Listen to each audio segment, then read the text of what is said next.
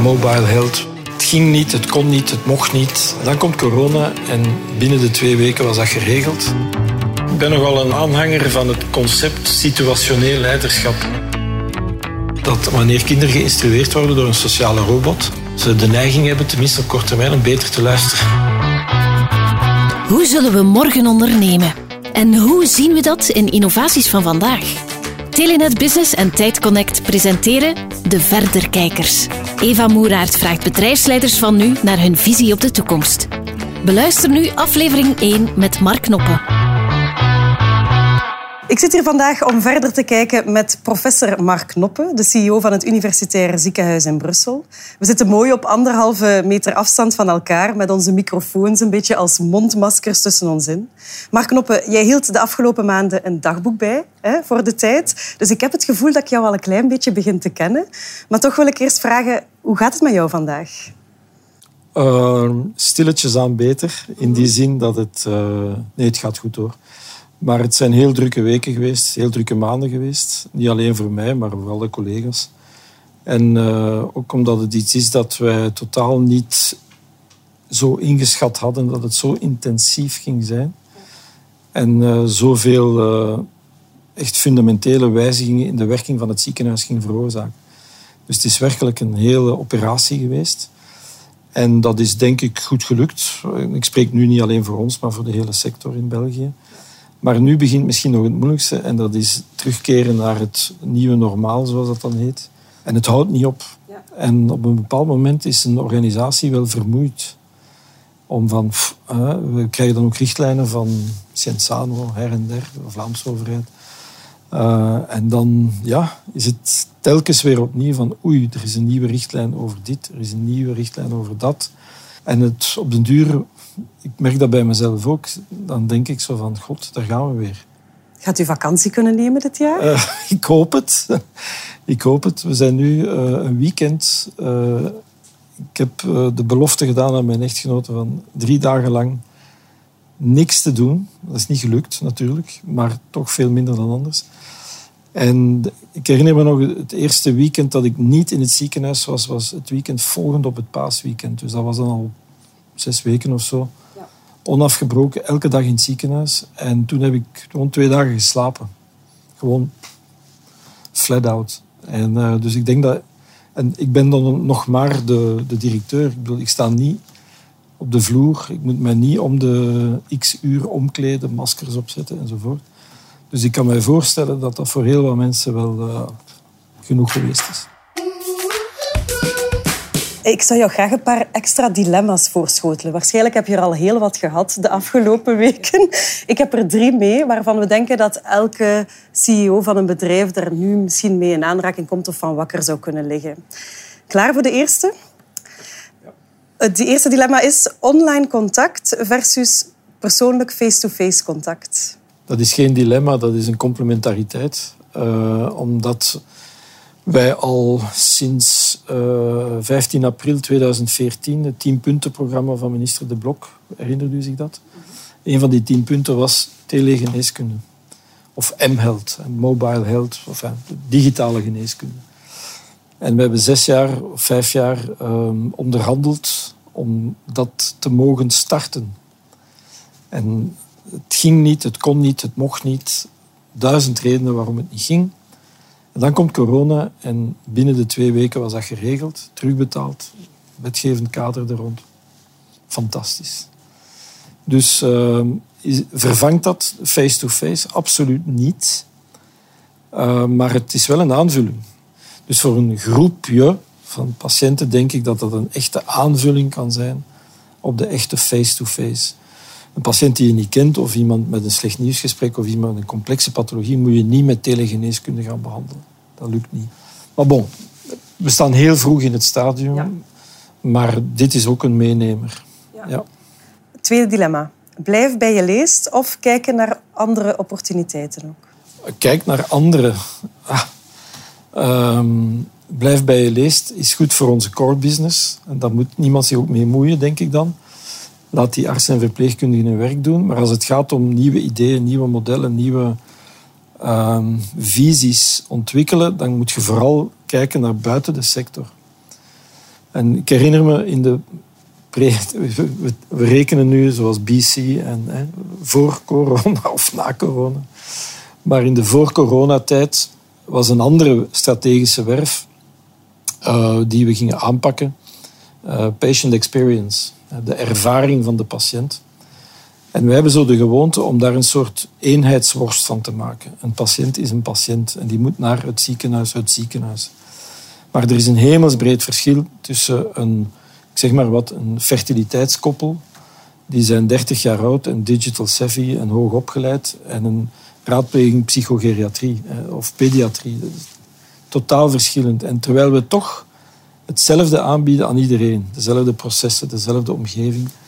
En we waren zo aan het nadenken. En ik was zo een keer naar een, uh, op reis in een hotel... Uh, waar ik een totaal andere experience kreeg. In een hotel verwacht iedereen een balie, waar dat mensen vragen voor de honderdste keer wat dat je wilt eten, hoe laat je wilt ontbijten. En terwijl ze dat allemaal al weten, want je hebt geboekt. Ze weten dat allemaal en ze hebben uw gegevens. En u, ze vragen uw adres, uw e-mail, uw telefoon. Dat hebben ze allemaal. En ik ben zo eens naar een hotel gegaan waar dat niet meer bestond. En je in een soort uh, ja, fantastische lounge terecht kwam. Waar je gewoon je creditkaart in een gleuf moest steken en je sleutel kwam eruit. Voilà, that's it. En, en we hadden zo aan het denken aan, een, aan in sommige populaties die we hebben, kunnen we dat perfect doen. En dus kijken naar andere sectoren, absoluut. Daar kun je ongelooflijk veel van leren. Oké, eh, je legt de dilemma's altijd naast elkaar, merk ik. Ik ben benieuwd naar het derde dilemma. Openbaar twijfelen als bedrijfsleider of je personeel geruststellen als sterke leider? Openbaar twijfelen of het personeel. Waarom is dat een dilemma? Uh... Was het in deze tijd belangrijk dat jij sterke leider was en beslissingen nam en er stond? Of moest je vooral mensen geruststellen? Of... Uh, het ene, het, uw tweede, het geruststellen, was een gevolg van het eerste. Ja. Ik denk, uh, ik, ik, ben nogal een uh, aanhanger van het concept situationeel leiderschap. Hè. Het leiderschap moet zich aanpassen aan de situatie. Met COVID kwamen we in een situatie, één, die totaal onbekend was. Twee, een gigantische crisis. Drie, levensgevaarlijk, letterlijk en figuurlijk. En we hebben toen heel snel overgeschakeld naar een, een soort crisismodus, die, die wij ook in onze draaiboeken hebben staan. Dus we gaan naar een ziekenhuisnoodplan. En dat wil zeggen centralisatie van de macht, tussen aanhalingstekens. Dus het directiecomité krijgt echt executive power. Laten ons bijstaan door experten in functie van de bedreiging. Drie jaar geleden waren dat terreurexperten. Nu waren dat infectiologen en epidemiologen en zo. Dat is het crisisteam, crisiscel. En die trekt alle macht tussen aanhalingstekens naar zich toe. Ik heb eh, toestemming gevraagd van de Raad van Bestuur en de regeringscommissaris om met volmachten te werken, omdat we geen tijd hebben voor openbare aanbestedingen en marktonderzoeken. Als je tegen de volgende dag tien ventilatoren nodig hebt, dan gaat dat niet. Dus ik heb het vertrouwen gevraagd van, de over, allez, van mijn overheid, die dat ook gegeven hebben, om als een goede huisvader proberen dit te runnen. Tegelijkertijd was de crisiscel de enige plek waar er beslissingen werden genomen. Wij lieten ons adviseren door vijf werkgroepen, vijf domeinen die rond COVID te maken hebben. En wij trancheerden in de crisiscel en dat werd uitgevoerd. Er werd niet gedebatteerd, er werd niet ja maar, nog een keer terug. Nee, dat werd uitgevoerd. En er werd vanuit die cel gecommuniceerd. Via het officiële communicatiekanaal, Insight, onze intranet. Al de rest bestond niet ganggeruchten, verhalen, Facebook, Instagram, WhatsApp, whatever, bestond niet. En ik denk dat tegelijkertijd met het feit dat in tegenstelling tot vroeger de directie op de vloer aanwezig was. Dus ik ben elke dag rondgegaan met mijn witte jas die daar hangt. Ik ben longarts van opleiding. Dus ik had ook goesting om erin te vliegen en mee te helpen waar het nodig was. Alhoewel het veel te lang geleden is. Uh, maar de symboliek van daar te zijn en te vragen hoe dat ging. En ook in de gevaarlijke zones. Uh, dat, dat is de combinatie, denk ik, die kan werken of die gewerkt heeft hier. Dus aan de ene kant, ja, uh, een soort ander leadership dan dat men gewoon was. want dat is niet mijn natuurlijke stijl. Maar tegelijkertijd ook empathisch, denk ik dan, om mee te, mee te staan op de vloer. Ja. Laten we eens verder kijken, hè? verder dan vandaag. Maar we starten natuurlijk wel in deze crisis. Hè? Is het eigenlijk een katalysator geweest voor dat digitaal, allez, voor de gezondheidszorg een beetje te digitaliseren? U zei het al, hè? de teleconsultaties. Voor ons zeker. Er zijn één, de teleconsultaties. Twee, ook thuiswerk. Ja. We hebben op piekmomenten tot 1200 mensen thuis tegelijk aan het werk Wie in een ziekenhuis kan er thuiswerken? Vraag Iedereen die niet aan het bed van de patiënt staat of daarmee gerelateerde zaken, zoals een, een apotheek die bereidingen moet maken, ja, dat moet in het ziekenhuis zijn. Maar heel veel van de ondersteunende diensten, financiële diensten, administratieve diensten, IT, noem maar op. Eh, alles dat niet verpleegkunde, kine, uh, diëtiek, uh, artsen zijn, kunnen thuiswerken. Ook heel wat artsen hebben van thuis uitgewerkt. Artsen en specialismen die in deze covid-tijden niks te doen hadden, omdat we geen patiënten mochten zien ja, die hebben ook thuis uh, werk gedaan. Of die zijn van job veranderd. Ja. En die zijn van specialisme veranderd op drie dagen tijd. Eh, dat is nooit du jamais vu hè, in, de, in de geschiedenis van de Belgische ziekenhuiswezen. Dus dat is een, dus thuiswerk gaan we een kader creëren. Dat gaan we trouwens morgen op directiecomité afkloppen. Uh, om dat te blijven doen. Dat lost ook heel wat van onze problemen van mobiliteit, files, parking enzovoort op. Dus teleconsultatie, thuiswerk robotisering. Ja, want ik zag een robot hier aan de ingang. Hè, werd ik verwelkomd door een robot die me zei hoe ik mijn handen moest wassen en mijn mondmasker aandoen. Dat is nieuw sinds vorige week. Ja, dat, daar passen we nu de sociale robot toe om de, zou ik zeggen, de eenvoudige instructies te geven. Nu, we zijn er al een paar jaar mee aan het experimenteren. Om bijvoorbeeld in, ehm, in de pediatrie hebben we een vrij grote kliniek van kinderdiabetes. En die kinderen moeten echt opgeleid worden om uh, te weten wanneer ze moeten sporten, wat ze moeten eten en niet eten enzovoort. En we hebben gemerkt, en dat is een actief uh, project dat loopt, dat wanneer kinderen geïnstrueerd worden door een sociale robot, ze de neiging hebben, tenminste op korte termijn, om beter te luisteren.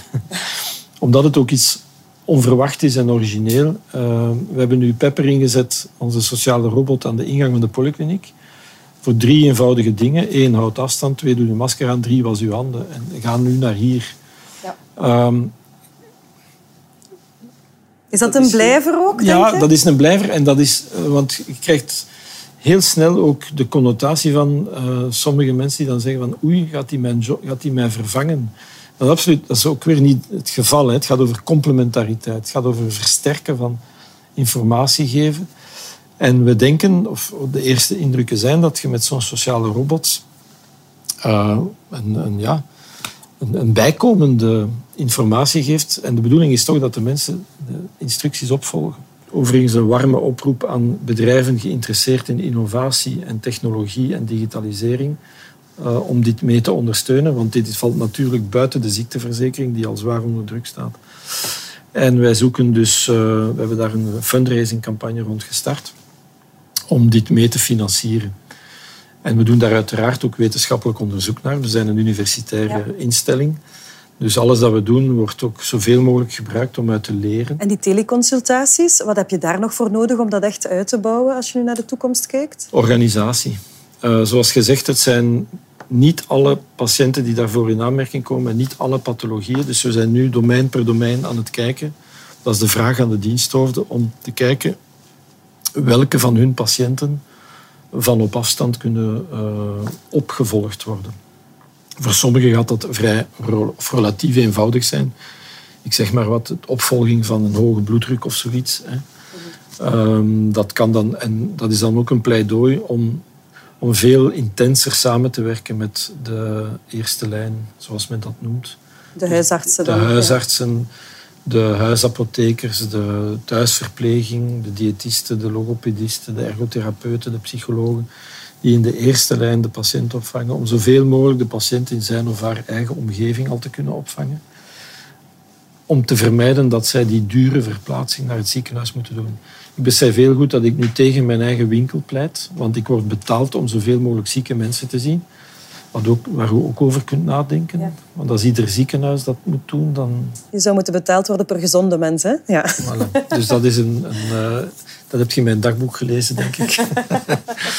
maar dat is zo'n soort, wat men noemt, een paradigma-shift, waar we zouden moeten durven over nadenken. Ja. Kan de gezondheidssector ook een inspirator zijn voor andere sectoren? Want je zegt, ik ga hè, naar autobedrijven en zo, maar hoe kunnen jullie inspireren? Ik wil het geloven. dus ik hoop heel veel mensen te mogen ontvangen. Of uh, ik heb onlangs zo'n webinar gegeven. Dat is ook weer zo'n voordeel nu van digitalisering. Ik moet mij niet meer verplaatsen om een seminarie te geven. Uh, ah ja, daar heb ik zo'n webinar gegeven en uh, ook aan een ja, breed scala van geïnteresseerden, ook van andere domeinen. En ik durf te hopen dat dat soms inspirerend kan werken om ja, crisisaanpak in een complexe sector. Ja, ja. Misschien kunnen anderen daar ook uh, ja, elementen uit oppikken. Graag. Absoluut. Die digitalisering, ik heb hier ook gezien dat jullie ook dingen doen met virtual reality en zo aan kinderen. Hoe ver wil je daarin gaan? Wat is de grens voor jou? Uh, ik heb geen grens. In die zin dat um, we hebben een, uh, een uh, werkgroep in dit ziekenhuis samen met die ingenieurs van de ingenieursfaculteit, maar ook IT um, en andere randspecialismen, um, de Digital Health Platform hier op deze campus, waarbij dat we een aantal pistes uh, aan het exploreren zijn. U, u vernoemt zelf virtual reality, die we exploreren in de medische toepassing zelf. Dat wil zeggen dat de chirurg in plaats van te opereren en naar een foto te moeten kijken en opereren, in het beeld van de patiënt een foto ziet. En dus in 3D, zodanig dat hij tegelijkertijd in de mens aan het snijden is, maar ook in een 3D-beeld. Je moet dat een keer zien, dat is werkelijk fenomenaal. Um, en wij denken dat dit de kwaliteit van de interventies fameus kan verbeteren. Tegelijkertijd nu, bijvoorbeeld in de coronatijd, mensen mochten geen bezoek meer ontvangen. Lagen op hun kamer, uh, eenzaam. We hebben nu samen met een bedrijf, dat is ook weer fundraising, een soort uh, VR-bril waarin de mensen hun smartphone kunnen leggen en ze dus beelden van thuis of een filmpje in 3D alsof kunnen zien zijn. alsof ze thuis zijn. Nu, dat, dat lijken gimmicks en dat, zijn, dat lijken details, maar de impact daarvan op mensen is ongelooflijk groot. We zitten aan het einde van het interview en dan hebben wij het verdrag van quarantaine. En wij maken eigenlijk samen met de andere ondernemers die ik uh, ga spreken een verdrag van quarantaine, hè, waar jij één groot inzicht in mag laten optekenen. Eén ding dat je meeneemt vanuit deze crisis naar de toekomst toe. Wat zou dat dan zijn? Vertrouwen. Um, um, dat is iets waar ik al jaren mee worstel. Het heeft nu niks met corona te maken, maar ik geef even de context. Um, omdat ik merk dat onze maatschappij zich de afgelopen jaren, decennia, meer en meer organiseert in functie van wantrouwen. In de zin van controlemechanismen, eh, verantwoordingsmechanismen enzovoort. Terwijl ik ervan overtuigd ben, je gaat altijd schurken hebben. En er zijn cijfers over, hè, twee standaarddeviaties enzovoort. Als je een normaal verdeling van een populatie hebt, ga je altijd x procent schurken en x procent genieën hebben. En de rest zit daar zo wat tussen. Maar het punt is, die schurken ga je altijd hebben. Hoeveel lagen je ook inbouwt om te vermijden dat die schurken schurk kunnen zijn, dan ga je vooral die grote groep niet-schurken belasten. En het gevolg daarvan is, is dat je een soort georganiseerd wantrouwen organiseert. En ik, ik heb nu gemerkt in deze crisis, ik heb u in het begin gezegd, ik heb vertrouwen gevraagd en gekregen. We hebben er geen misbruik van gemaakt. De honderd Belgische ziekenhuizen hebben dat gevraagd en gekregen. En ik denk niet dat er twee zijn die zullen iets averechts daarmee hebben uitgestoken. Uh, om naar beneden toe, als ik het zo mag zeggen, hebben wij vertrouwen gegeven aan onze mensen. En die hebben dat ook niet beschaamd. Integendeel, want als je vertrouwen, dat is zoiets dat je alleen kunt krijgen als je het ook geeft. Hè. En uh, van die zeldzame dingen. Hè. Maar dat is zo'n ding. Ik klink niet als een naïeve utopist of zoiets, maar ik spreek gewoon uit ervaring. Van de 3800 man denk ik dat er 3700 dat vertrouwen niet beschaamd hebben. Ja, je gaat lijntrekkers gehad hebben, carottiers. Dat gaat er zeker gehad hebben. Maar weet je wat? Die interesseren mij niet. Het zijn die 3700 anderen die mij interesseren. En dat is zo'n beetje de, wat ik onthouden heb van deze crisis. We tekenen het op in het verdrag van quarantaine. Professor Mark Noppe, heel erg bedankt voor dit gesprek. Met veel plezier. Dank u wel. Bedankt dat je luisterde naar de Verderkijkers. En wil je ook weten hoe Wouter Tors, Martien Tempels, Vicky Geunus en Jonathan Berte verder kijken naar de toekomst? Abonneer je dan op de podcast via Spotify of via een podcast-app naar keuze. En als je deze podcast interessant vond, vertel het gerust verder of laat een recensie achter via je app. Tot de volgende en blijf zeker zelf ook verder kijken.